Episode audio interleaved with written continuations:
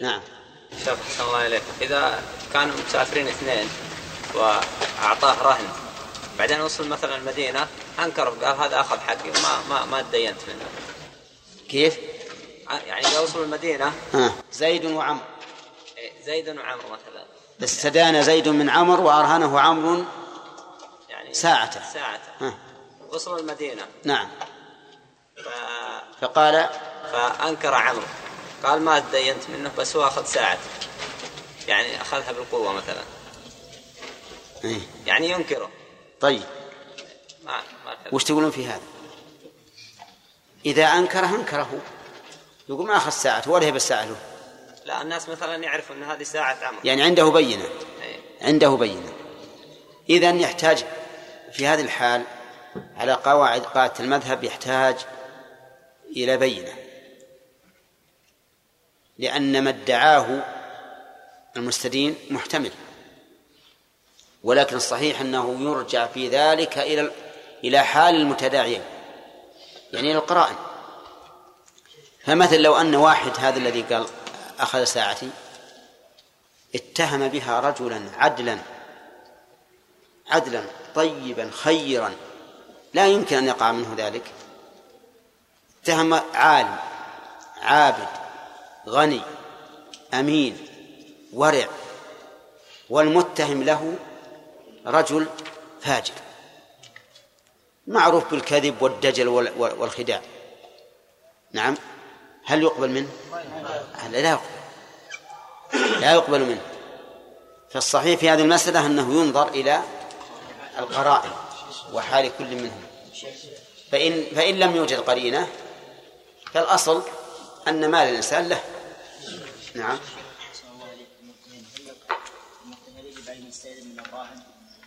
لا لا فيما نص عليه الشارع يخصصه هذا. نعم. يلا محمد.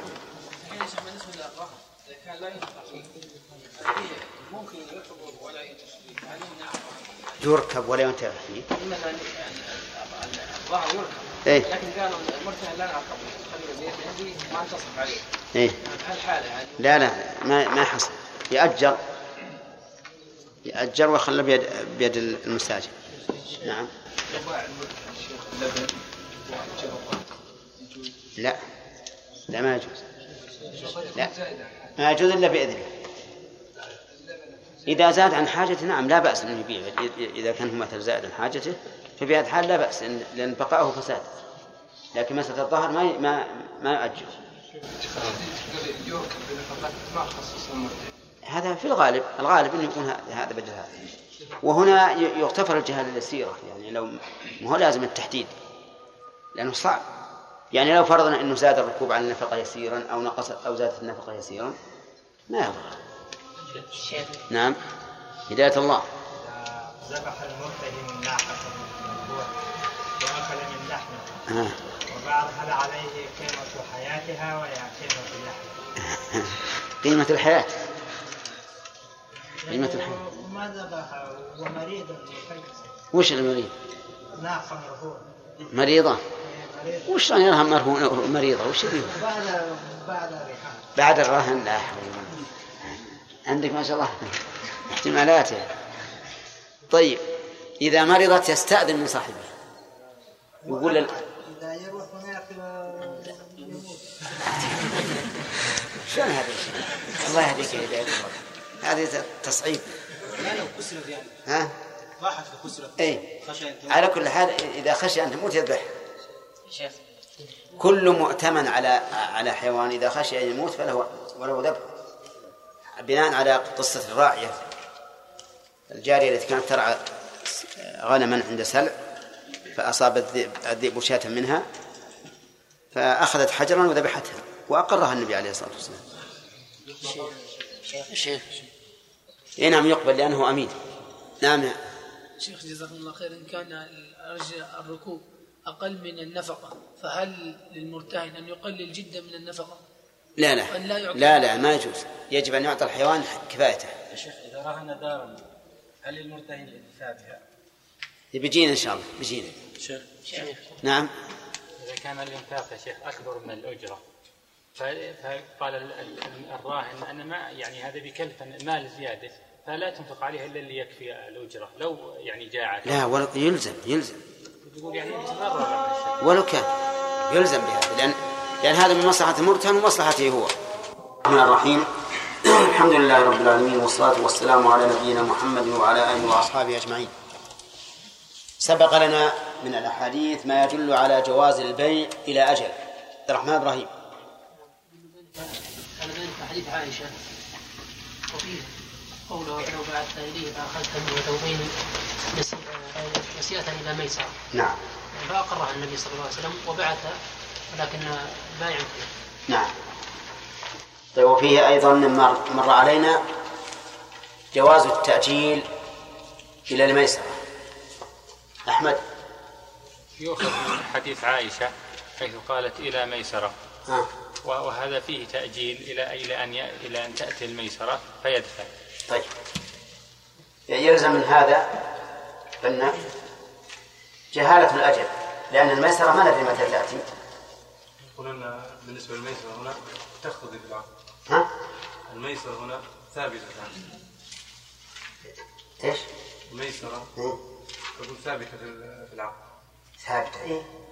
هي ثابتة لكن بس ما ما ندري متى تكون. لكن ليس بجهالة، ليس مثل ما يقول مثلا إذا قدم فلان. لا السؤال هل الميسرة معلومة ولا مجهولة؟ معلومة. معلومة. مجهولة. متى متى يذكر؟ مجهولة. مجهولة. كيف صح الأجل المجهول؟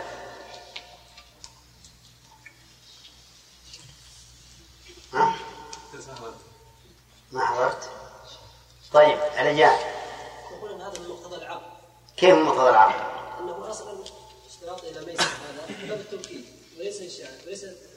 اشرح لي قولك من مقتضى العقد. يعني صار هذا من المشترط انه ليس له الا ذلك. يعني ان الفقير اذا اشترى شيء فاجله يسر الله عليه. حتى يسر الله عليه. كذا؟ حتى لو لم يشترط. اذا علم البائع بان هذا فقير فانه ليس له حق أن يطالبه بالثمن حتى يسر الله عليه. إذن فهذا الشرط من مقتضى إيش؟ من مقتضى العقد، لأن العقد مع الفقير يقتضي أنك لا تطالبه حتى يسر الله عليه. طيب إذن زال الإشكال. طيب يا عبد المنان قلت اشتريت منك ثوبين نسيئة إلى أن يقدم زيد. ليش؟ لأن اشترط اشترط من هذا لأن الجهالة معلومة والمجهول الميسرة هنا مجهولة. ما ميسرة؟ أنا هذا المشتري غني عنده ملايين الملايين، لكن قال أنا أريد أشتريه منك حتى أقدم زيد، لا أسلم الثمن إلا إذا قدم زيد. هل يصح ولا ما يصح؟ لا يصح. لماذا؟ الأصل أن قدوم زيد مجهول. هو الآن اشترط الأصل أن قدوم زيد مجهول والفرق والآن اشترط شرطا ليس من اشترط شرط ليس من مقتضى. ايش؟ ها عبر زيد الآن هو هل يصح هذا أو لا يصح؟ لا يصح. لا يصح. لماذا؟ لأن قدوم زيد مجهول. لأن الأجل مجهول. لأن الأجل مجهول. لجهالة قدوم زيد كذا، وقد نهى النبي صلى الله عليه وسلم عن بيع الغرر وهذا منه.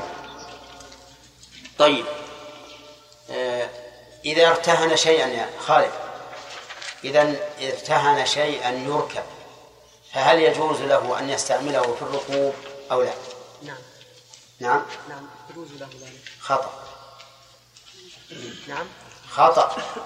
يجوز له أن يستعمله إذا ارتهن شيئا نعم مما يركب مما يركب فهل يجوز له ركوبه؟ فهل يجوز له ركوبه؟ ركوبه نعم.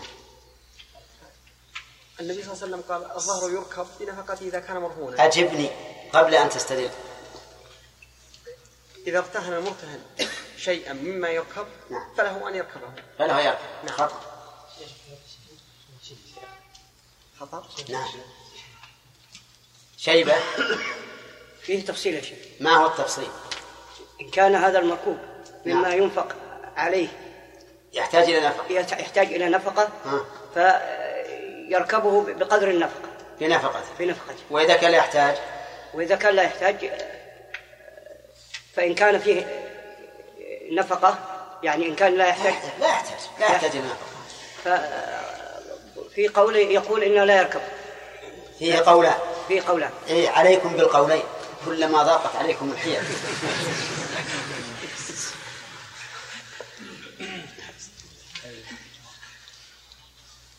إذا كان ما ينفق عليه فهو يركبه بنفقه وإذا لم ينفق عليه لم يركبه. نعم أحمد. إذا كان ما ينفق عليه يركبه بنفقته. طيب. إذا كان ما ما يركب عليه بدون نفقة يركب عليه. لا إذا كان ما لا يركب. الله يجمع. نعم. فهد. أجب أجب. أنت اللي رفعت أجب. إذا إذا كان ما ينفق عليه فله الركوب بنفقته بنفقته هذا كلام شيبة. وإذا كان مما لا ينفق عليه مما لا يحتاج إلى نفقة لا يركب عليه لا يركب عليه صح لا مو هذا. إذا كان مما لا يحتاج إلى نفقة كالسيارة مثلا لا يركب إذا ينفق عليه ويركب بنفقة إذا لم ينفق عليه لم يركب. ما هو صحيح حنا البحث السيارة الجنة وصلنا الجنة والبحث. المهم بارك الله فيكم. الآن هذا الحكم إذا كان يركب إذا كان يحتاج إلى نفقة ركبه بنفقة إذا كان لا يحتاج فإنه لا يركبه يبقى. طيب نعم ما أظنها إلا كان سيارتك ما لدي عنها السيارة ما تحتاج إلى نفقة بعزين إذا استعملت أما له واقف ما تحتاج إلى نفقة يا مهند. طيب آه لبن الدر يشرب بنفقته إذا كان مرغوبا. يلا عبد الرحمن قوله في الحديث بنفقته في الموضعين ماذا يفيد؟ يفيد أنه إذا كان ماله نفقة فليس له لا لا كلمة بنفقته في الموضعين هذا هذا ظهر يركب ويحتاج إلى نفقة ودر يشرب يحتاج إلى نفقة لكن قوله بنفقته ماذا تفيد؟ تفيد على أساس الحصر لا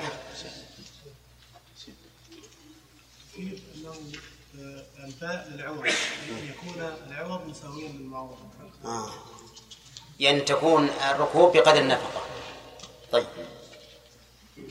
يلا عبد الله لو زادت النفقة على الركوب آه.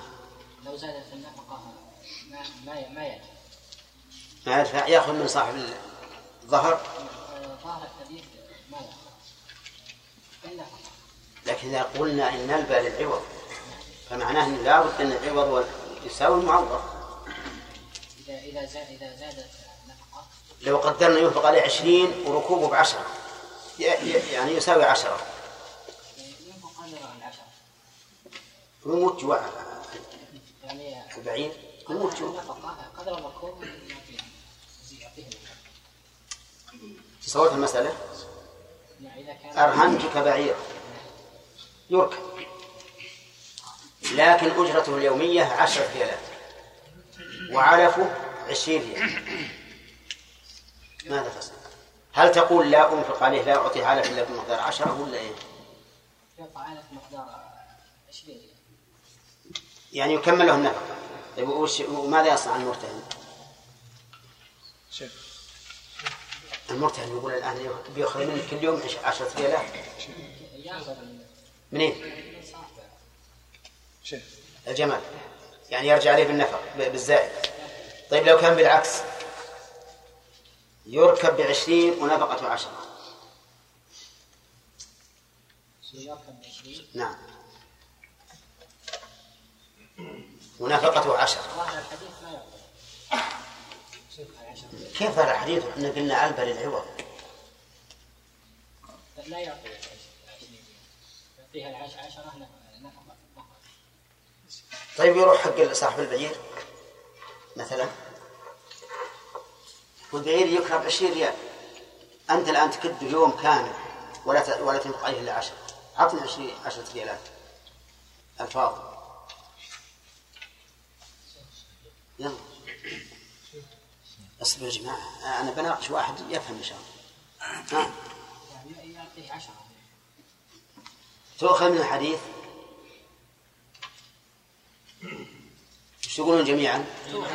نعم تؤخذ من الحديث لان الباء للعوض ولا بد ان يكون العوض بقدر المعوض. طيب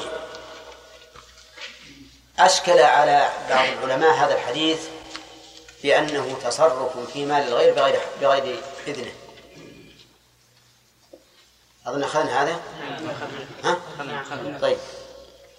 نقول نقول هذا أنا. أي أنت. نقول هذا التصرف لمصلحة المال، فإذا كان تصرف بالمال لمصلحة المال فيجوز. إذا معناه إذا رأيتك مضيع هذا الجمل فتحت الحوش وأخذت الجمل وركبته وأنفقت عليه. يصلح ولا ما يصلح؟ لا هذا ما ما يصلح. ليش؟ لأن الجمل لا يحتاج إليها. لا الجمل في علف. لا هو ما يحتاج لأنه ضايع، لأن الضايع بلقطات الجمل. هذه بلقطة هذه هذا رهن. وين أنت رهن؟ إذا رهن أه؟ فإذا تصرف فيه بقدر.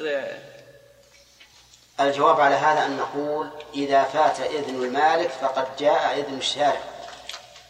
ولا لا؟ خلاص إذا ما في إشكال. ما دام ان الشارع اذن في هذا فلا فلا اشكال في الامر.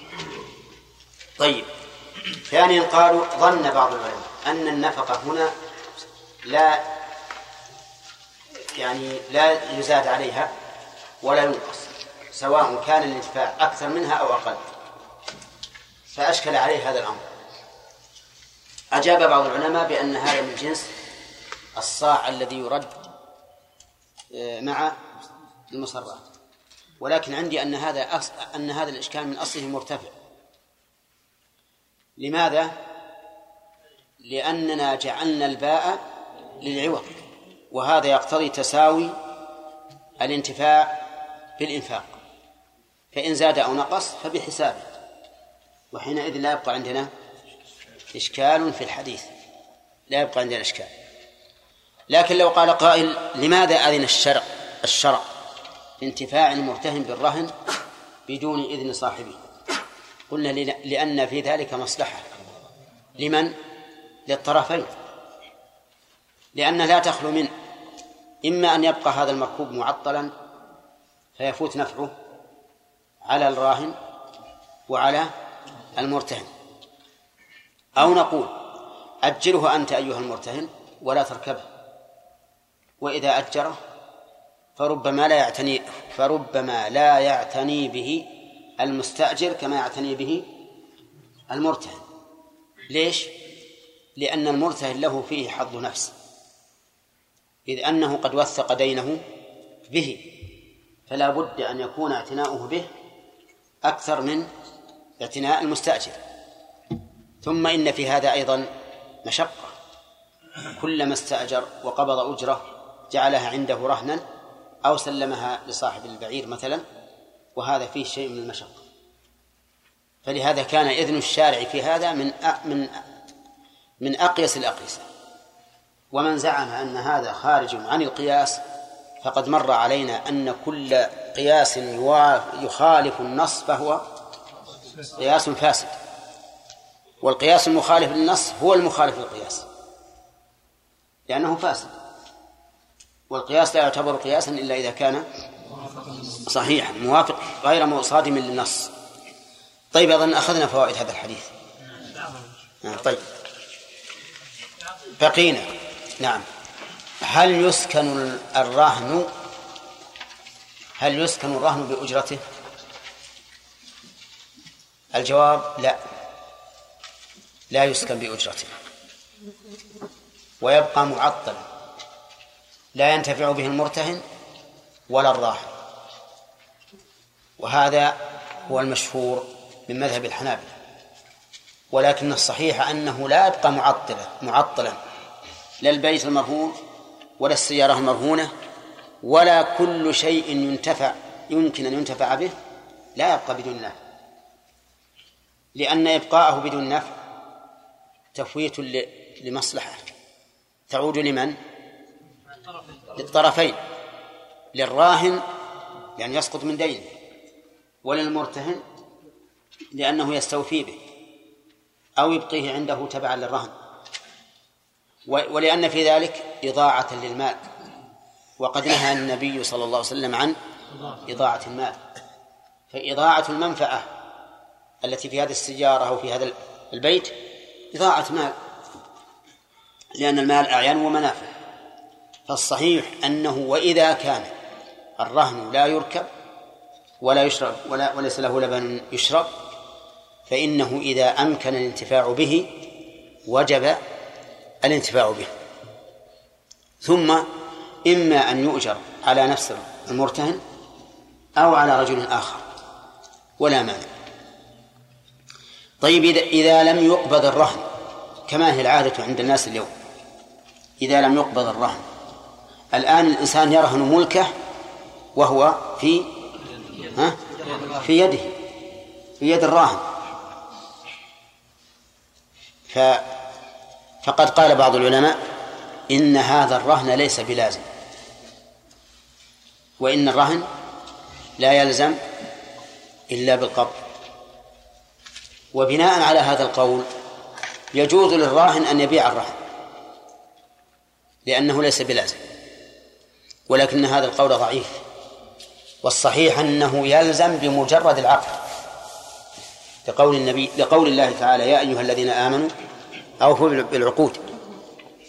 وليس هناك دليل على اشتراط القبض للزوم الرهن. وأما قوله تعالى: فرهان مقبوضة، فلأن الله تعالى إنما أرشدنا إلى قبض الرهن في هذا الحال لأنه لا توثيقة لنا إلا به، أي بالقبض. اقرأ الآية: وإن كنتم على سفر ولم تجدوا كاتبا فرهان مقبوضة.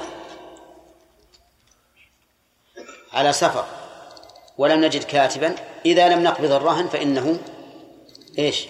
يضيع يضيع ربما ينكر الراهن، يقول ما ما ما رهنتك. ولهذا نجد الذين يقولون بأن القبض شرط للزوم لا يقيدونه بهذه الحال التي قيدها الله به، وهي ما إذا كان الإنسان على سفر ولم يجد كاتبا، بل يقولون لا بد من قبضه وإن كنت في حضر ووجدت كاتبا وشهودا، مما يدل على ضعف المستند ضعف المستند الذي سلكوه في في الاستدلال بهذه الآية الكريمة. والحاصل أن الرهن إذا إذا لم يقبضه المرتهن وكان مما يمكن الانتفاع به وجب إيش؟ الانتفاع به، إما أن يؤجر على المرتهن أو على رجل آخر، أو إذا أذن المرتهن للراهن أن ينتفع به هو بنفسه ويأخذ مغلة للإنفاق على نفسه، لأن بعض الناس يقول أنا رهنت بيتك ولكن اجلس فيها أنت وعائلتك ولا تخرج، أو يقول رهنت سيارتك ولكن كد السيارة استعملها وخذ أجرتها لمن؟ لك ولعائلتك، لأن الغالب أن الذي يرهن سيارته أو بيته الغالب أنه يكون فقير. فالخلاصة الآن أن الصحيح أن الرهن لا يمكن أن يبقى معطلا أبدا، سواء كان في يد الراهن أو في يد المرتهن، لأن تعطيله تفويت للمصلحة وإضاعة للمال. والصحيح أيضا أنه لا يشترط للزوم الرهن القبض، بل يلزم بمجرد العقد، لقوله تعالى: يا أيها الذين آمنوا أوفوا بالعقود. والعمل يا حجاج عند الناس على هذا، تجد الإنسان يرهن بيته وهو ساكن فيه، يرهن سيارته وهو يستعملها ويكريها ويكدها، فهذا هو القول الراجح. طيب، يقول: وعنه رضي الله عنه عن أبي هريرة قال: قال رسول الله صلى الله عليه وسلم: لا يغلق الرهن من صاحبه الذي رهنه، له غنمه وعليه غرم. رواه الدارقطني والحاكم ورجال ثقات، إلا أن المحفوظ عند أبي داود وغيره إرساله. قوله لا يغلق الرهن، يغلق الغلق معناه الحيلولة بين الإنسان والشيء، ومنه إغلاق الباب، لأنك إذا أغلقت الباب فإنك تحول بين بين من بين من يدخل إلى البيت ومن كان في البيت. فمعنى يغلق الرهن من صاحبه أي لا يمنع من صاحبه ويغلق دونه. ولكن كيف إغلاق الرهن؟ إغلاق الرهن له صورتان. الصورة الأولى أن المرتهن يأخذ الرهن ويستغله يستغله فيأخذ أجرة كان يؤجر ومنافعا كان ينتفع به، ولا يكون للراهن منها شيء. وهذا إغلاق ولا غير إغلاق؟ إغلاق، لأنك حلت بينه وبين صاحبه، فإن منافع الرهن لا شك أنها لصاحب الرهن. إذن هذا إغلاق. ويدل لهذا التفسير قوله له غنمه وعليه غرمه. وكانوا في الجاهلية إذا رهنوا شيئا استغله المرتهن، استغله وصارت يعني منافعه كلها للمرتهن. والصورة الثانية لإغلاق الرهن أنه إذا حل الأجل ولم يوفي الدين أخذه المالك أخذه المرتهن، أخذه رغما على أنف الراهن، سواء كان ذلك بقدر الدين أو أقل أو أو أكثر يأخذه. فإذا رهنه بيته بدين إلى إلى سنة وتمت السنة ولم يوفه أخذ البيت أخذ البيت وقال اذهب وراءك. هذا إغلاق، لأنك منعت صاحبه منه منعت صاحبه منه فصار إغلاق الرهن له صورتان. الصورة الأولى أن يستغل المرتهن منافعه دون أن تعود إلى الراهن، والصورة الثانية أن يتملكه إذا انتهى الأجل ولم يوفه ولم يوفه وكلاهما بل وكلتاهما حرام، يعني كلتا الصورتين حرام وأكل للمال بالباطل. ولهذا نهى النبي صلى الله عليه وسلم عن, عن ذلك، فقال لا يغلق الرهن لا يغلق الرهن بكسر القاف على أنها حركت الالتقاء الساكنين. ويجوز لا يغلق على أنها جملة خبرية لكن معناها النهي، لا يغلق الرهن من صاحبه. طيب، فإن كان فإن قال صاحب الرهن للمرتهن إذا حل الأجل ولم أوفك فالرهن لك باختياره، ووافق على هذا المرتهن، فهل هذا يجوز أو لا؟ في هذا خلاف بين العلماء، منهم من قال لا يجوز، واستدل بعموم قوله لا يغلق الرهن من صاحبه. واستدل أيضا أو, أو علل بأن هذا تعليق للبيع على شرط،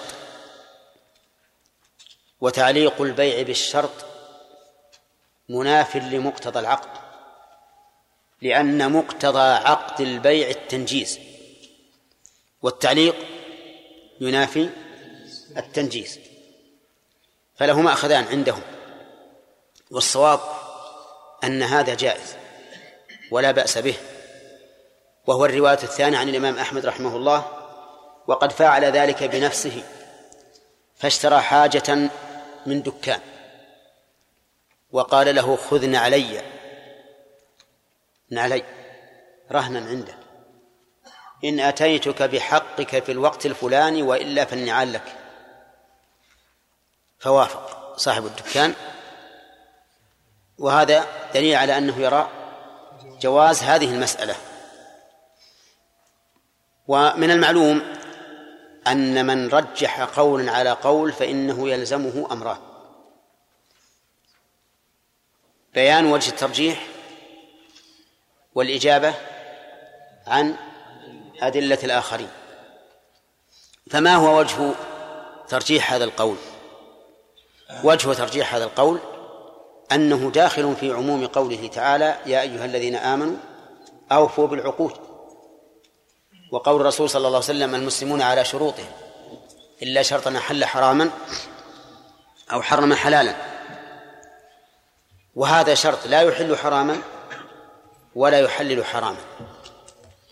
وأما الإجابة عن قولهم إن هذا من باب إغلاق الراهن فليس بصحيح، فنقول هذا ليس من باب الإغلاق، ليس من باب الإغلاق في شيء. لماذا؟ أه؟ لأنه باختياره، ما أكره على هذا. بسم الله الرحمن الرحيم. قال لا يغلق الرهن من صاحبه. في هذا الحديث فوائد. الفائدة الأولى تحريم أكل المال أو أخذ المال بغير رضا صاحبه،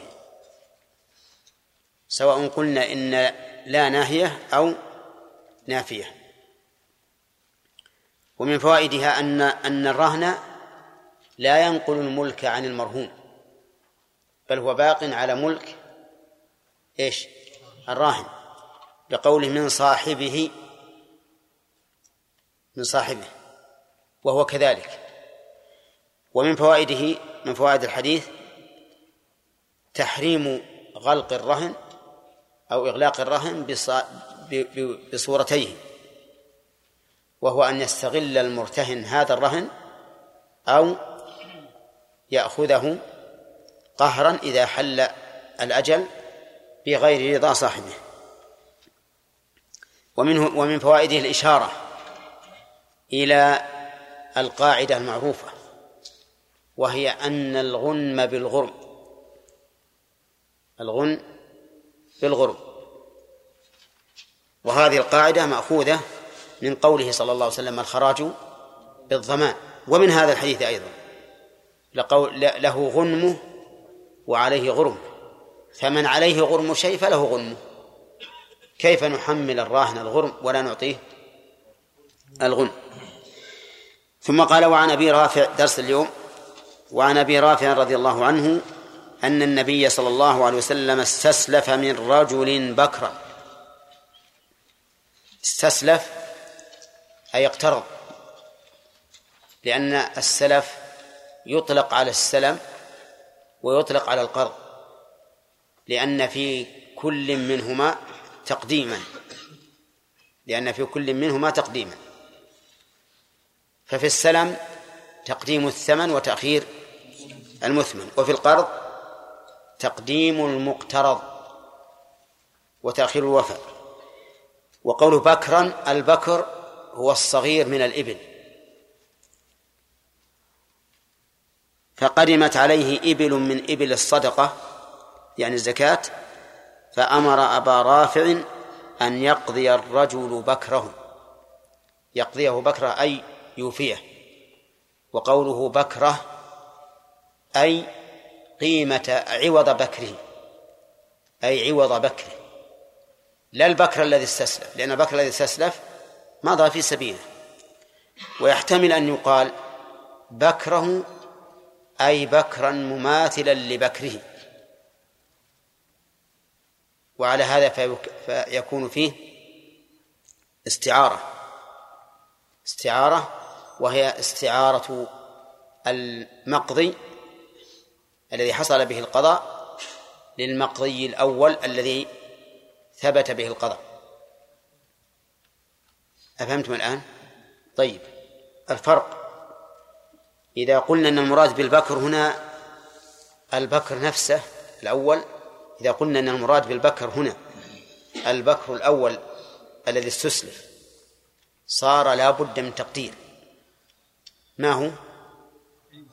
عوض بكره، لأن بكره الأول راح. وإذا قلنا إن المراد بالبكر هنا البكر المدفوع قضاء، صار إطلاق البكر عليه من باب الاستعارة، لأنه يكون شبيها للأول، شبيها للأول، كأنه قال أردد عليه بكرا مثل بكره، فقال لا أجد إلا خيارا رباعيا، لا أجد إلا خيارا رباعيا، الخيار الجيد الذي يختاره الإنسان على غيره، والرباعي ما بلغ سبع سنين ما بلغ سبع سنين هذا بالنسبة للإبل، وبالنسبة للبقر ما بلغ خمس سنين، وبالنسبة للغنم ما بلغ أربع سنين. فالرباعي يختلف، إن أضيف إلى الغنم فله أربع سنوات، إن أضيف إلى البقر خمس سنوات، وإن أضيف إلى الإبل فسبع سنوات. طيب، خيار رباعيا، فقال له أعطه إياه أعطه إياه يعني أعطه هذا الخيار الرباعي بدلا عن عن البكر، فإن خيار الناس أحسنهم قضاء فإن خيار الناس أحسنهم قضاء خيارهم أي في الوفاء وقضاء الدين، أحسنهم قضاء، وليس المراد الخيار المطلق، بل المراد خيارا، فإن خيار الناس في قضاء ما عليه من الدين أحسنهم قضاء. هذا الحديث كما تشاهدون أن الرسول عليه الصلاة والسلام احتاج إلى إبل فاستسلف بكرا من رجل بواسطة أبي رافع رضي الله عنه، فلما قدمت إبل الصدقة قضاه النبي صلى الله عليه وسلم، لكنه لم يجد مثل بكره بل وجد خيرا منه، فأمر النبي صلى الله عليه وسلم بقضائه وقال خير خيار الناس أحسنهم قضاء. ففي هذا الحديث عدة فوائد. أولا، بيان ما كان عليه الرسول عليه الصلاة والسلام من قلة ذات اليد،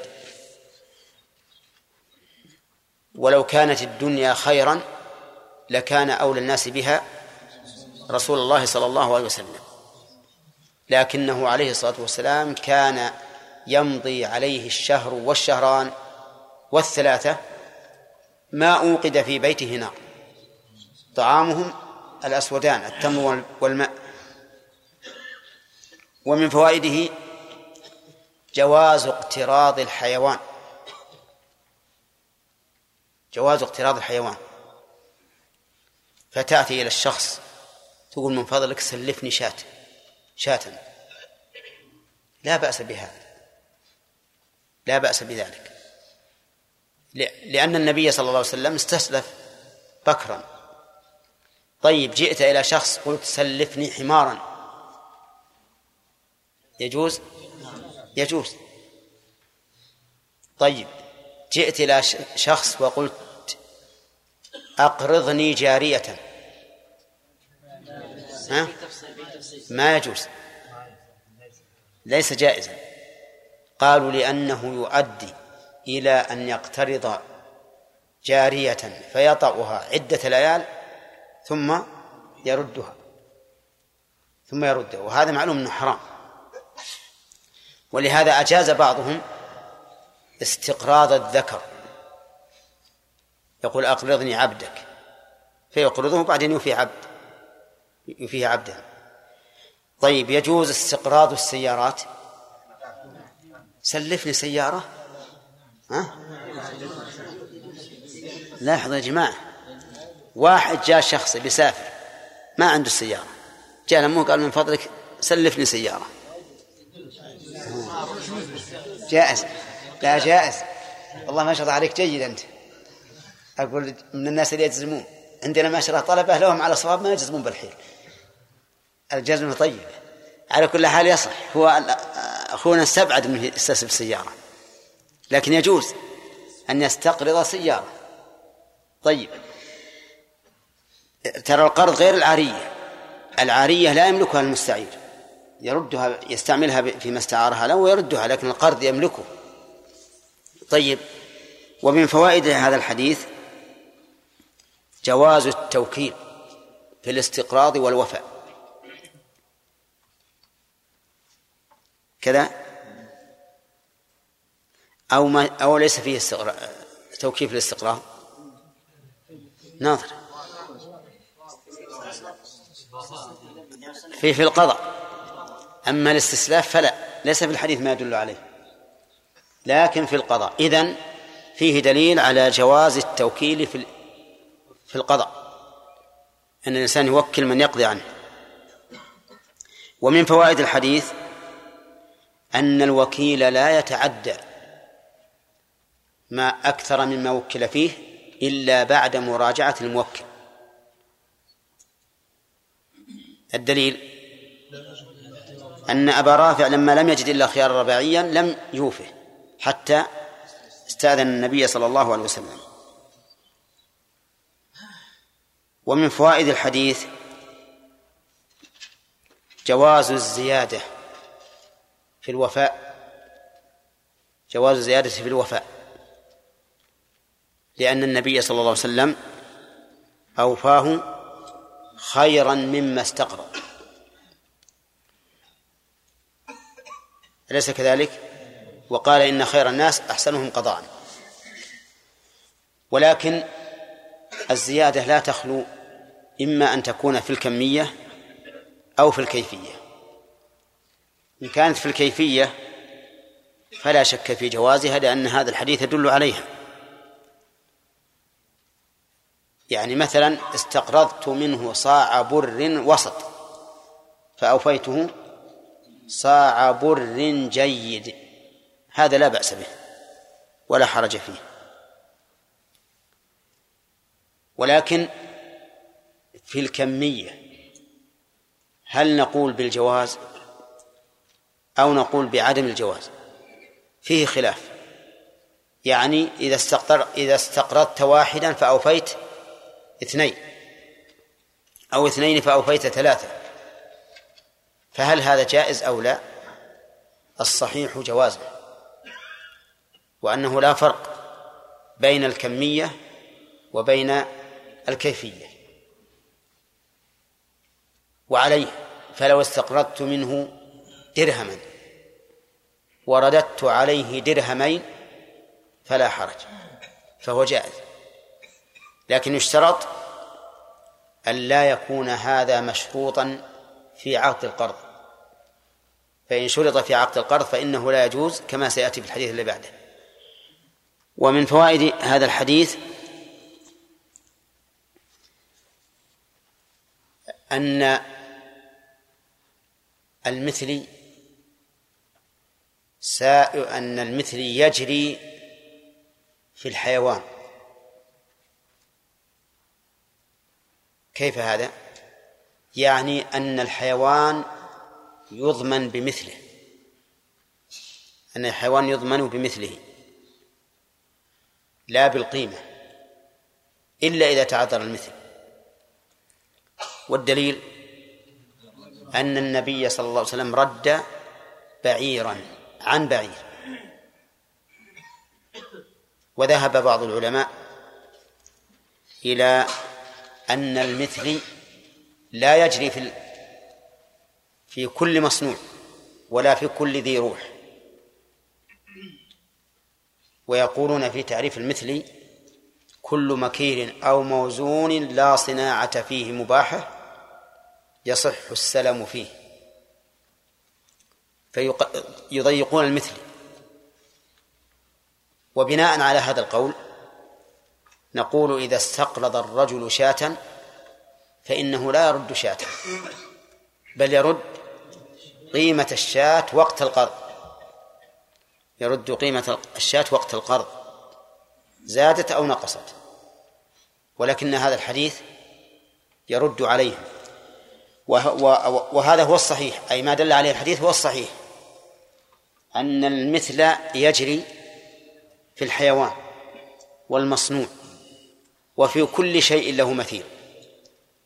فالثياب مثلا مثلية ولا مثلية، والأواني مثلية، والفرش مثلية، والحيوان مثلي، والسيارات مثلية، وهكذا، لأن المثلي هو ما كان مثيلا للشيء أو مقاربا له.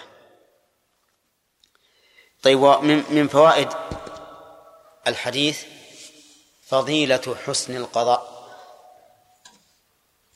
لقول النبي صلى الله عليه وسلم فإن خيار الناس أحسنهم قضاء. وقد جاء في حديث آخر: رحم الله امرأ سمحا إذا باع، سمحا إذا اشترى، سمحا إذا قضى، سمحا إذا اقتضى. فدعا له النبي صلى الله عليه وسلم بالرحمة في سماحته. طيب، ومن فوائد الحديث حسن تعليم الرسول صلى الله عليه وسلم، وذلك بقرن الأحكام بعللها، بقرن الأحكام بعللها. وجهه أنه قال: أعطه إياه فإن خيار الناس أحسنهم قضاء، وإلا لكان يكفي أن يقول إيش؟ أعطه إياه. ومن فوائد الحديث تفاضل الناس في الأخلاق. من أين تؤخذ؟ من قول فإن خيار الناس. والناس يختلفون بلا شك، أو يتفاوتون في الأخلاق، ويتفاوتون في الأعمال، ويتفاوتون في الإيمان، وفي كل شيء. ويتفرع من هذه القاعدة أن أن الإيمان يزيد وينقص. وجهه خيار الناس، أن الرسول فضل بعض الناس على بعض. ومن فوائد هذا الحديث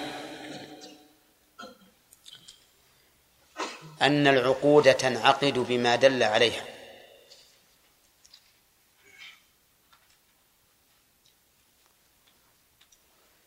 من أين يؤخذ؟ من قوله أعطه إياه، ولم يقل أوفه، ومعلوم أن العطية أوسع من الوفاء. قد تكون العطية ابتداء هبة، قد تكون ابتداء هبة، ولكن القرينة تدل على أن المراد أعطه إياه وفاء، فيستدل به على أن العقود تنعقد بما دل عليها، وهو القول الراجح. ومن فوائد الحديث جواز استدانة ولي الأمر على بيت مال المسلمين. منين ناخذها؟ أنت أين؟ ما هي الفائدة التي أخذ التي استنبطنا الآن؟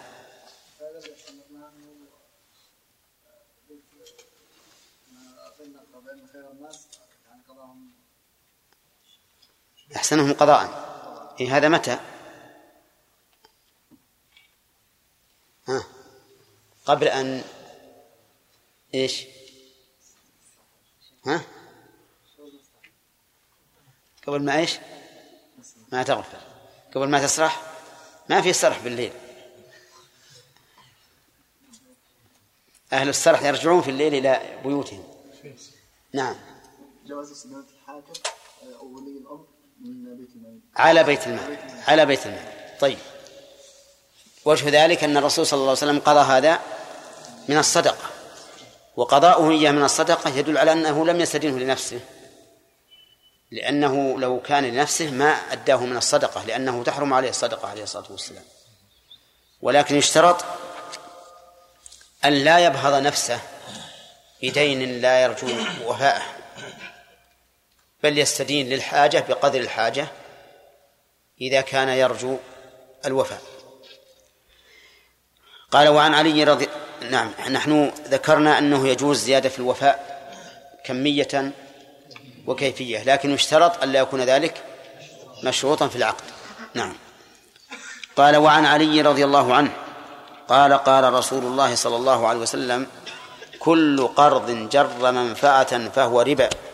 رواه الحارث ابن أبي أسامة، وإسناده ساقط، وله شاهد ضعيف عن فضالة بن عبيد عند البيهقي، وآخر موقوف عن عبد الله بن سلام عند البخاري. طيب، هذا الحديث كل قرض جر منفعة فهو ربا،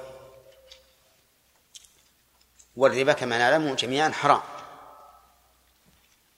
والقرض مر علينا تعريفه، وقول جر منفعة لمن؟ للمقرض، فهو ربا، لا للمقترض. المقترض لا بد أن يجر إليه القرض نفعا، ولا لا؟ سيسد حاجته، لكن للمقرض، ولأن الربا يكون من جانب واحد، من جانب الآخذ ولا الدافع؟ الدافع. أما الآخذ ما الربا عليه وليس له، فالربا في الواقع يكون من جانب واحد. إذن فالمراد بقول جر منفعة لمن؟ للمقرض، فهو ربا، يعني داخل في الربا. لكن هذا الحديث لا يصح عن النبي عليه الصلاة والسلام، لأن إسناده ساقط، والمرفوع ضعيف، والموقوف على اسمه موقوف قول صحابي، وحينئذ حينئذ نقول إن الحديث لا تقوم به حجة. ولكن هل يمكن أن نعرف حكم هذه المسألة من القواعد العامة؟ نقول يمكن. الأصل في القرض أنه عمل خيري يقصد به المقرض وجه الله والإحسان إلى المقترض، ولهذا جوز الشرع أن أقرضك دينارا وتوفيني بعد شهر أو شهر أو شهرين دينارا، مع أن هذا لو وقع على سبيل المعاوضة والبيع لكان حراما لأنه ربا، ربا نسيئة. ولكن لما كان المقصود الإحسان إلى المحتاج وسد حاجته رخص فيه الشرع، وإلا فالأصل أن إبدال دينار بدينار ما يوفى إلا بعد مدة، الأصل أنه ربا، لكن من أجل فتح باب الإحسان وسد الحوائج أجاز الشارع القرض. فإذا اشترطت المنفعة، أي إذا شرط المقرض المنفعة خرج به عن مقصوده، صار الآن الهدف تجاري ولا خيري؟ صار الهدف تجاريا، والمقصود المعاوضة والربح الدنيوي. فمن أجل هذا نقول إذا جر منفعة للمقرض فهو ربا، لأنه خرج عن موضوعه ومقصوده.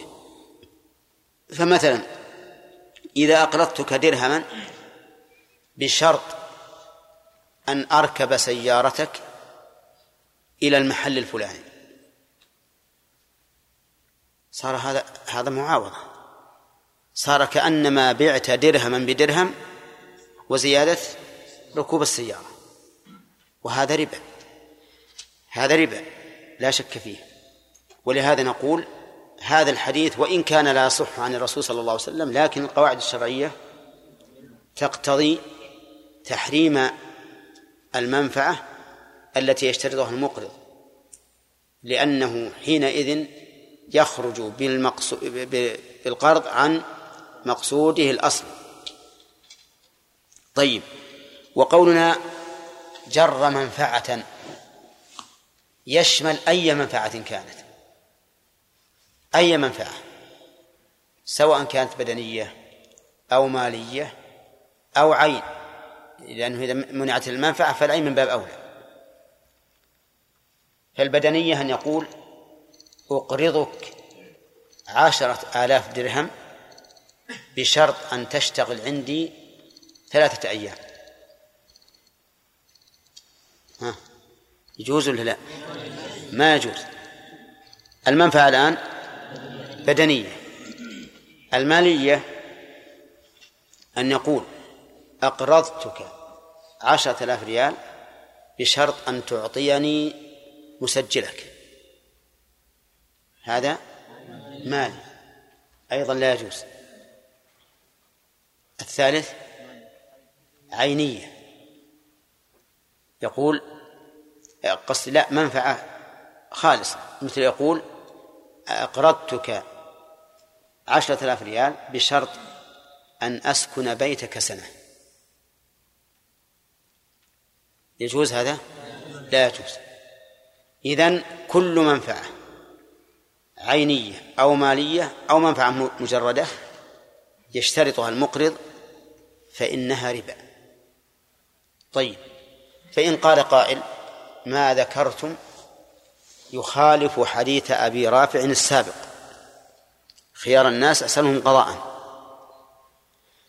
فنقول إنه لا يعارض، لأن حديث أبي رافع وقعت الزيادة عند الوفاء غير مشروطة، وإذا وقعت الزيادة عند الوفاء غير مشروطة أو وقعت بعد الوفاء مكافأة، لأن أحيانا يعطيه حقه بدون زيادة لكن يكافئه فيما بعد، فإنه فإن ذلك لا بأس به. إذن فالمحرم ما شرط في العقد أو أو ما ما حصل قبل الوفاء، ما حصل قبل الوفاء أيضا فهو محرم. ليش؟ لأنه يؤدي إلى أن يدع المقرض حقه ما دام هذا الرجل يعطيه. المستقرض يعطي هذا المقرض علشان يسكت عن المطالبة، وربما يستغله أكثر مما أعطاه.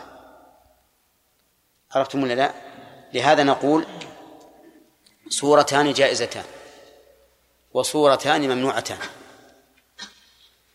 الصورتان الجائزتان ما كان عند الوفاء أو بعد الوفاء، والصورتان الممنوعتان ما كان مشروطا ولو مع الوفاء أو كان قبل الوفاء أو كان قبل الوفاء. عرفتم ولا لا؟ وظاهر كلام أهل العلم أنه لا فرق بين أن تكون المنفعة يسيرة جرت العادة بمثلها أو لا. فمثلا لو أقرضت صاحب تاكسي قيمة السيارة كم؟ خلى ثلاثين ألف، ثم صلى معك في المسجد وقلت أركبني إلى بيتي، فلما أنزلك عند البيت قلت جزاك الله خيرا وانصرف، يجوز؟ لابد تحسب له هذه، تقول هذا مشوار كم يكون فيه؟ قالوا بخمس ريالات، أنت معطيه عشرة آلاف ريال قرض، تسقط ها ثلاثين، نعم ثلاثين ألف، تسقط خمسة ريالات، يكون اللي عليها الآن ثلاثين إلا خمسة ريالات، إلا خمسة ريالات. ليش؟ لأن هذا قبل قبل الوفاء. استثنى العلماء من هذا ما لا تأثير للقرض فيه، وهو ما جرت به العادة من قبل القرض، فهذا جائز. يعني ما ما حصل للإنسان للمقرض مما جرت به العادة قبل القرض فلا بأس به. ليش؟ لماذا؟ لأنه لا تأثير للقرض فيه، مثل أن يكون صديقا لك وجرت العادة أنه إذا خرج إذا إذا سافر ثم رجع يأتي بما يسمونه عندنا ها الحقاق، نعم الحقاق، يعني الحق الذي يعطى للصبيان. فلما رجع هذا الرجل من سفره أعطى أولاد المقرض ما جرت به العادة، كل ما جاء من السفر يعطيهم. هل هذا حرام؟ قالوا ليس بحرام. لماذا؟ لأنه لا تأثير للقرض فيه، فهو قد جرت العادة بأن يعطي هؤلاء ما يفرحهم عند قدومه. وبناء على ذلك نقول في مسألة التاكسي اللي قبل قليل، إذا جرت عادة هذا الرجل صاحب التاكسي أن يركب مثل هذا فليس عليه فليس عليه شيء، ولا لازمه احتسابه من الدين احتسابه من الدين لأن هذا لا أثر للقرض للقرض فيه. طيب، جرت مسألة عند كثير من الناس، موظفون الموظفون يقتطعون من من من رواتبهم كل شهر كذا وكذا، يعطونه واحدا منها، في الشهر الثاني يعطونه الثاني، وفي الشهر الثالث الثالث حتى يدور عليه. فهل هذا من القرض الذي جرى نفعا؟ لا، لأنه ما جرى نفعا، لم يأخذ, لم يأخذ الإنسان أكثر مما مما أعطى. قالوا أليس يشترط أن يوفى إياه؟ وهذا شرط في قرض. قلنا لكن هذا ليس شرط عقد آخر،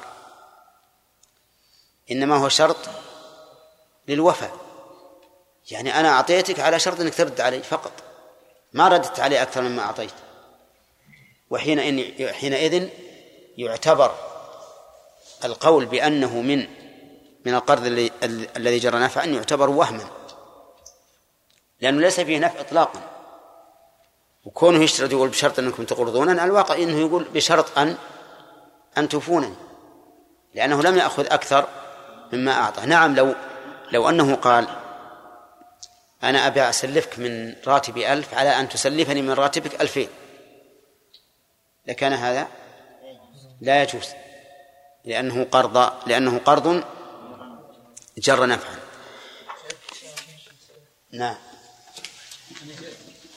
محمد يا شيخ، قولهم عن صاحب التاكسي هذا غير قولي صلى الله عليه وسلم وصنع عليكم عوضة كيف؟ هذا الرجال أخبر. نعم ما يخالف المكافأة، خلها بعد الوفاة بعد الوفاة. نعم إذا أقرب شخصا وراه نزاع بدني، نعم كان له يركض ويعيش قبل بنك بقدر النفس،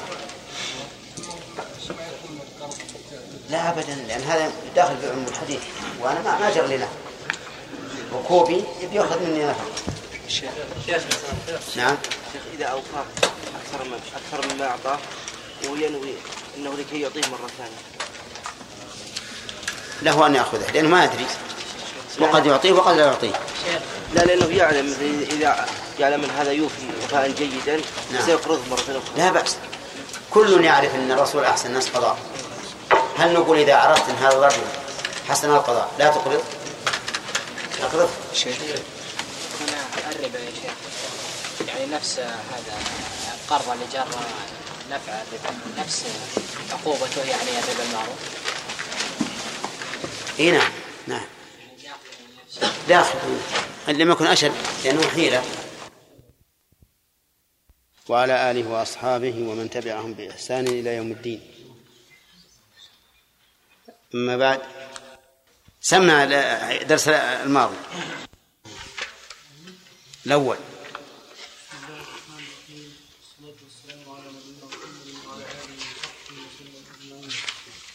نقرأ المصنف رحمه الله تعالى عن أبي رافع رضي الله عنه أن النبي صلى الله عليه وسلم استسقف من رجل بكرا، فقدمت عليه إبل من إبل الصدقة، فأمر أبا رافع أن يقضي الرجل بكرا، فقال لا أجد إلا خيارا رباعيا، فقال أقضي أعطه إياه فإن خير خيار الناس أحسنهم قضاء، رواه مسلم. نعم. يقول مالك رحمه الله تعالى عن علي بن ابي طالب رضي الله عنه قال قال رسول الله صلى الله عليه وسلم كل قد جر منفعة فهو ربا. رواه الحارث. يلا. رواه الحارث. رواه الحارث. الحارث. ابن ابي سامة باسناد صافي. واسناده صافي. وله وله شاهد له شاهد ضعيف عن فضالة بن عبيد عند البيهقي، وآخر موقوف عن عبد وآخر موقوف عن عبد الله بن سلام عبد الله بن سلام البخاري. طيب بسم الله الرحمن الرحيم، الحمد لله رب العالمين، والصلاة والسلام على نبينا محمد وعلى آله وأصحابه أجمعين. مما مما استفدناه من الأحاديث السابقة أنه تجوز الزيادة في الصفة عند وفاء القرض. أي نعم.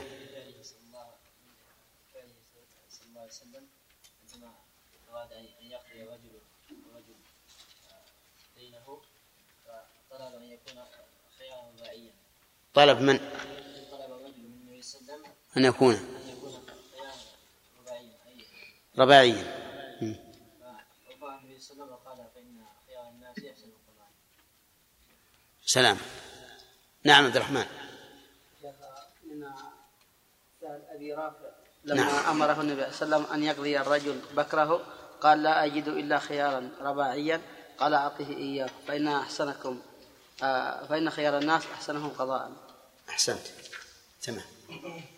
واضح منها ها؟ فرق عظيم أن تقول أن الرجل طالب أن الرسول يقضي خيار، تقول الرجل الذي أقرض الرسول قال أعطني خيار رباعيا. هذا واضح. طيب يرى عليا.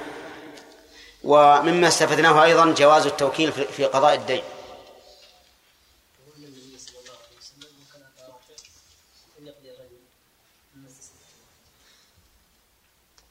أن يقضي الرجل هذا يدل على جواز التوكيل في قضاء الدين، ها؟ على جواز التوكيل في قضاء الدين.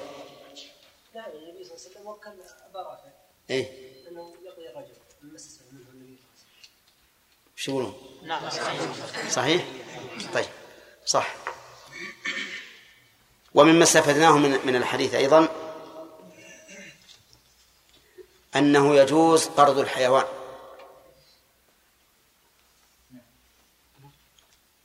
النبي صلى الله عليه وسلم استسلف بكرا من الرجل. بكرا من من الرجل. وهذا قرض حيوان. طيب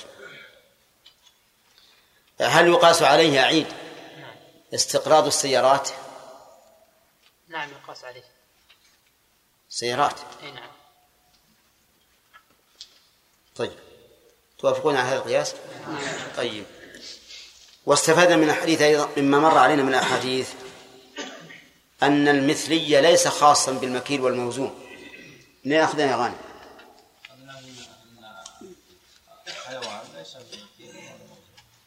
ليس بمكيل ولا موزون، ومع ذلك رد النبي صلى الله عليه وسلم مثله حيوانا.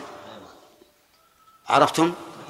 وقلنا إن الفقهاء رحمهم الله عند الإمام أحمد، من فقهاء الإمام أحمد، فقهاء مذهب الإمام أحمد، يقولون إن المثلي هو كل مكيل أو موزون ليس فيه صناعة مباحة يصح السلام فيه، وهذه القيود لا دليل عليها. طيب وهل يجوز يا خالد أن أعطي المقرض أكثر مما أقرضني؟ أكثر. نعم. هذه فيها خلاف بين أهل العلم، ذهب بعض أهل العلم إلى المنع، وقلنا إن الصحيح هو الجواز، جواز ذلك، إن الإنسان لا يجوز له أن يقضي من استسلف منه ويزيد عليه سواء كيفية أم كمية، إلا اللهم لم يشترط لم يشترط الزيادة، فإذا لم يشترط الزيادة عند العقد فله أن يزيد عليه، أما إذا اشترط فهذا لا يجوز. يعني إذن في تفصيل، إن اشترط لا يجوز. طيب لو اشترط أن يكون أطيب مما أقرضه، أطيب مما أقرضه إيه؟ فكذلك كيفية يعني. إذا معناه بشرط لا يجوز، بغير شرط يجوز. طيب آه لو أهدى عبد الملك أهدى المستقرض إلى المقرض شيئا كان قبل الوفاء لا يجوز.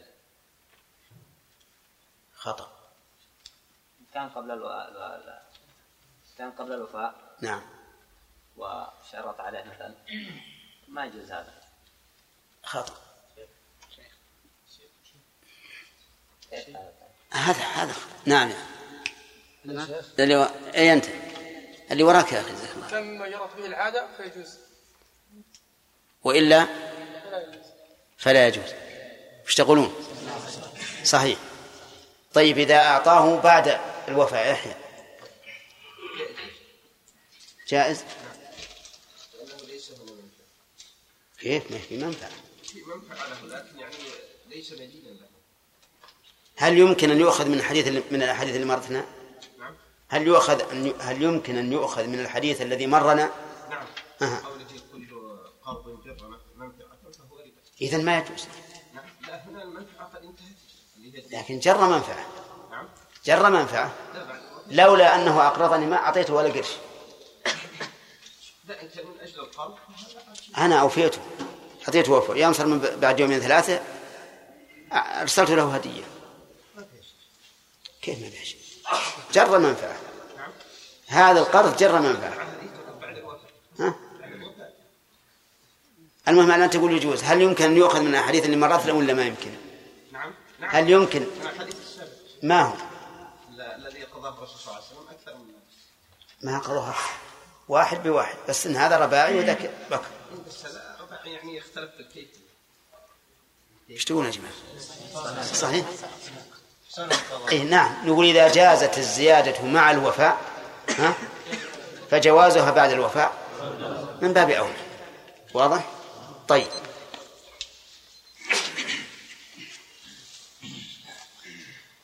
هل يتفاضل الناس في في الأعمال وما الدليل؟ أنت يا أخي اللي تسوق. هل يتفاضل الناس في الأعمال وما الدليل؟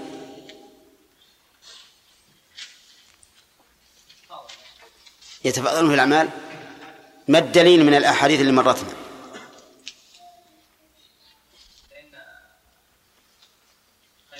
خيار الناس أحسنهم قضاء. واضح؟ طيب صحيح. طيب في الحديث الذي ذكره المؤلف حديث علي كل قرض جر منفعة فهو ربا. عبد الله ما تقول في الحديث سندا ومتنا؟ نقول انه لا يصح على النبي صلى الله عليه وسلم سندا. ومعناه معناه على السند خلاص معناه ساقط، لفظه ساقط ما يمكن ينسب للرسول صلى الله عليه وسلم. ها ومعناه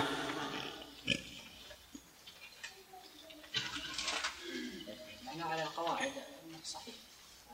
على القواعد صحيح. طيب إذن لو أن أحدا قال لك إنك إذا شرطت على المستقرض زيادة فالشرط باطل لقول النبي صلى الله عليه وسلم كل قرض جر منفعة فهو ربا، وش تقول؟ واحد قال هالكلام، واحد يتكلم عن الناس يعظ الناس يقول لا تزيدوا في, في, في وفاء القرض. نقول هذا الحديث لا يصح النبي صلى الله عليه وسلم، ولكن قولك على القواعد صحيح. شو يعني؟ نكذبه بالنسبة للرسول، نقول لا لا تقول قال الرسول كذا. طيب كيف كان على القواعد الصحيحة؟ لأنه الزيادة تعتبر هذه ربا، تعتبر مال بغير حق. تعليل الحكم بالحكم لا يصح يا عبد الله. تقول ربا لأنه ربا ما يستقيم. أصبر يا جماعة لأن الرجل جيد. ها إيه لماذا؟ اذكر لي القواعد اللي يمكن بناء عليها.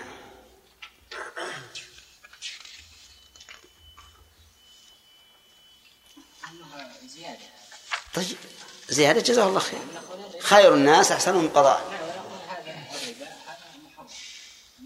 الربا محرم، لكن من قال له أنه ربا وعلى أي أساس؟ لأن أصل بالقرض هذه قرضة حسنة. آه. تيسير على أحسنت. الأصل في القرض هو التيسير على المقترض. نعم. ورجاء الثواب. فإذا أدخلت فيه شيء شيئا من أمور الدنيا صار تجارة ولا فلا يحل. ولهذا لو بعت درهما بدرهم بعد شهرين ما يجوز، لكن لو أسلفك درهم وتعطين درهم بعد شهرين أو ثلاث جائز. واضح يا جماعة؟ طيب هذا رجل يا أخ هداية الله جاء إلى شخص تستقرض منه مئة ألف ريال، قال له طيب على العين والرأس، لكن أريد أن تخلي لي بيتك لمدة أسبوع لأنه سيأتيني ضيوف وأحب أن ينزلوا في بيتك. هذا جرى المنفعة الضرورية وكذلك لا يجوز. لا يجوز أي لماذا؟ جرى المنفعة بدنية. لا ما هي بدنية. تشتغل في البيت. لا ما هو تشتغل.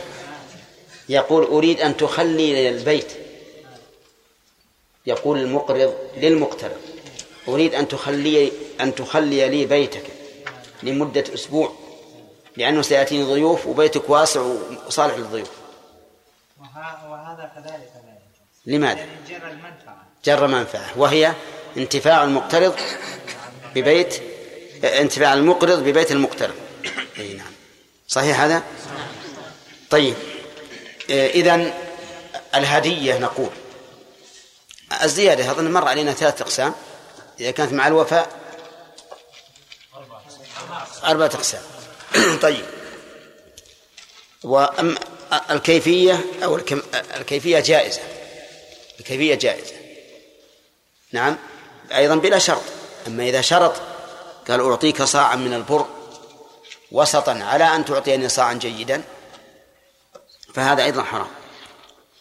ما وجه كون المنفعة ربا فهد؟ ها؟ في مسألة الكيفية؟ إيه؟ لا الكمية. الكمية إذا شرطها يعني؟ أي نعم. ظاهر لأنه قال له أعطني مثلا درهما أو أعطيك درهما لأن تعطيني درهمين. أي ما وجه كونها ربا؟ زيادة الدرهم. الزيادة. فهذا المقرض كالمراد. تمام. طيب.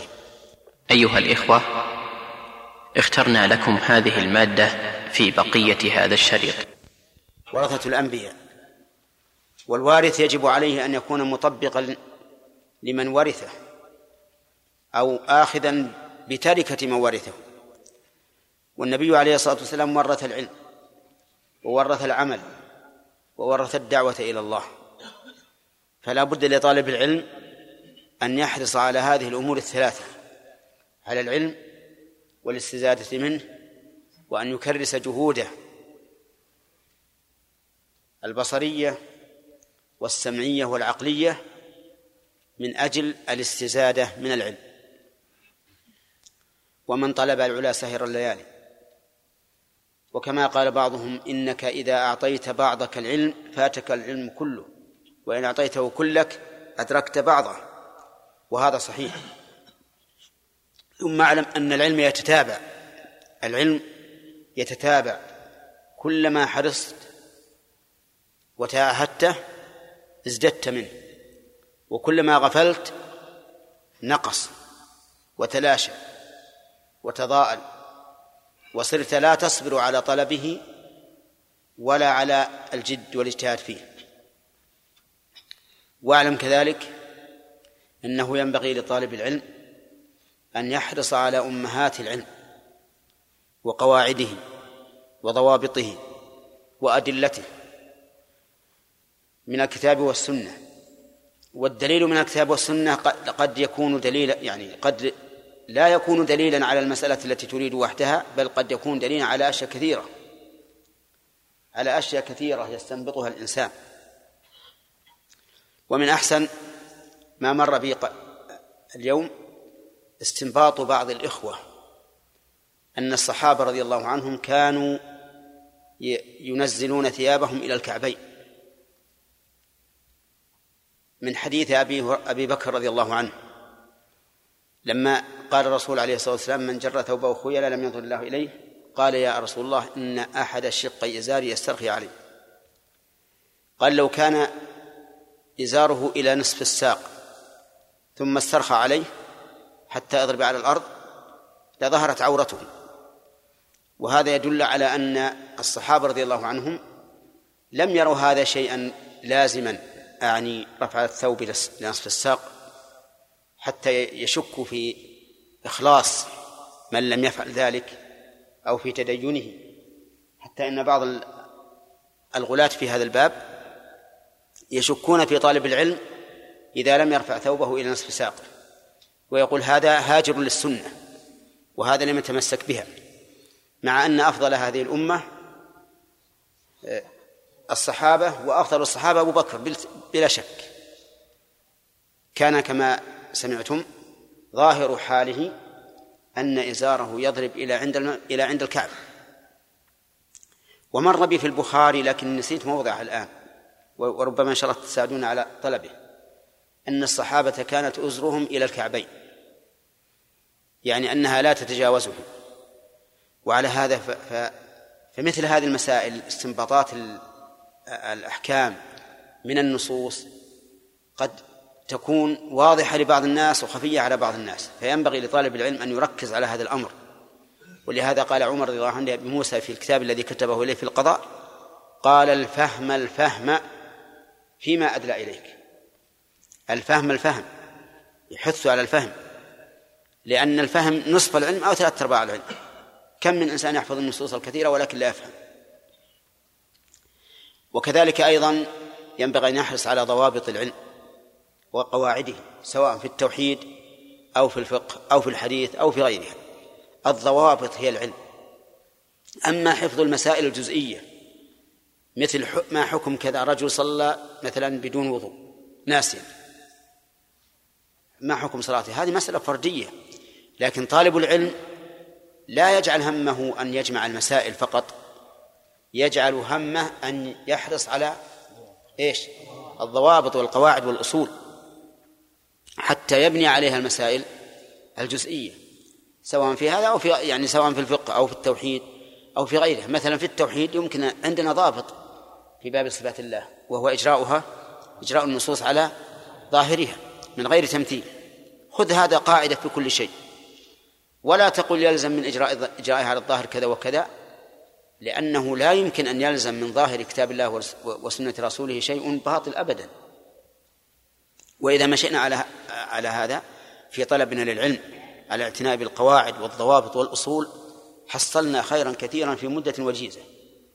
أما إذا كان ليس همه إلا جمع المسائل فإنه سيبقى زمنا طويلا ما حصل العلم. وكذلك أيضا يجب علينا أن نطبق ما علمنا، لأننا إذا علمنا الشيء كنا مطالبين به أكثر من غيرنا، لأن لدينا علما، فلا بد أن يكون طالب العلم أول من يطبق علمه، وإلا صار علمه وبالا عليه. لا بد أيضا أن ندعو إلى الله عز وجل، لأن الله أعطانا بصيرة وأعطانا علما، فلا بد أن ندعو الناس. أما أن نسكت وكأن الإنسان نسخة كتاب، إن فتش اطلع على ما فيه من علم وإلا بقي مهجورا، فهذا ليس بصحيح. لا بد لطالب العلم أن يتحرك. إذا لم يتحرك ويدعو الناس ويبين في كل مناسبة فاته خير كثير وبقي الناس على جهلهم. الإخلاص